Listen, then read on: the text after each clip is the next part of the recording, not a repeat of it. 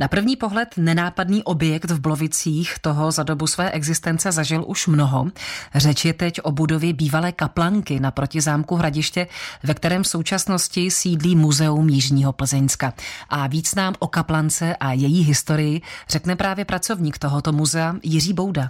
V roce osmnáct padesát osm přestavěl hrabě Hanuš Krakovský Skolovra zámeckou kapli svatého Ondřeje na zámku a založil nadaci pro zámeckého kaplana. Jako obydlí pro tohoto kaplana byla v roce osmnáct šedesát jedna postavena právě tato kaplanka. Kaplanka, neboli domek pro zámeckého kaplana, obsahuje dvě světnice, naproti přední světnici je čeledník, dále malá kuchyňka s kvelbíkem a se sklepem. Právním základem pro fungování kaplanky a zámecké kaple svatého Ondřeje na zámku byla nadační listina, která mimo jiné stanovovala i požitky místního kaplana. To by mě zajímalo, které požitky to byly. Například dostával každého měsíce čtyřicet dva zlaté a pro kostelníka sto dvacet zlatých. Dále dostával každého čtvrt roku jednu měřici pšenice, dvě měřice žita, jednu měřici ječmene a čtyři rakouské sahy polenového dříví, padesát liber ročně másla, denně dva mázy piva a denně dva židlíky teplého mléka od krávy. Uvádí Jiří Bouda.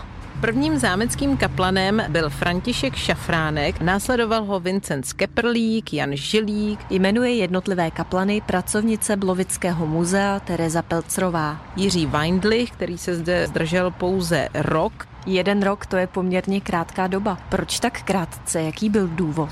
V pamětní knize se píše, odstěhoval se odtud páter Jiří Vajdlich, který sem z Ameriky přišel, tentýž nejsa tělesně a snad i duševně zdrav, nelíbil se milostivé vrchnosti a také nevyhovoval, jedna je vždy jen dle své velmi podivné povahy a proto jeho pobyt zde tak krátký. Kdo obýval tuto kaplanku naposledy? Který z kaplanů? Posledním kaplanem byl Ludvík Strouhal, který sloužil posledním šiv v zámecké kapli roku devatenáct třicet sedm. Potom už sloužil mše v kapli duchovní z Blovic. Co bylo s objektem dál? Sloužil nejrůznějším účelům, mimo jiné byl pronajímán k nájemnímu bydlení. Po válce se do kaplanky přestěhoval místní národní výbor a do části objektu byla přestěhována obecní knihovna. V padesátých letech dvacátého století byla v objektu vybudována také kulturní jizba. Například se tady konaly kulturně ideologické akce, jako byl každoroční příjezd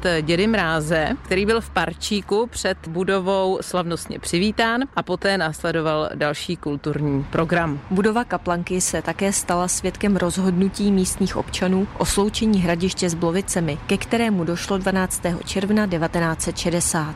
Po em en vé se do uvolněného objektu kaplanky nastěhovala krajská plemenářská správa, konkrétně její inseminační středisko, které tady působilo až do roku devatenáct devadesát. Uzavírá Tereza Pelcrová výklad o historii objektu bývalé kaplanky v Blovicích. Kateřina Dobrovolná, Český rozhlas.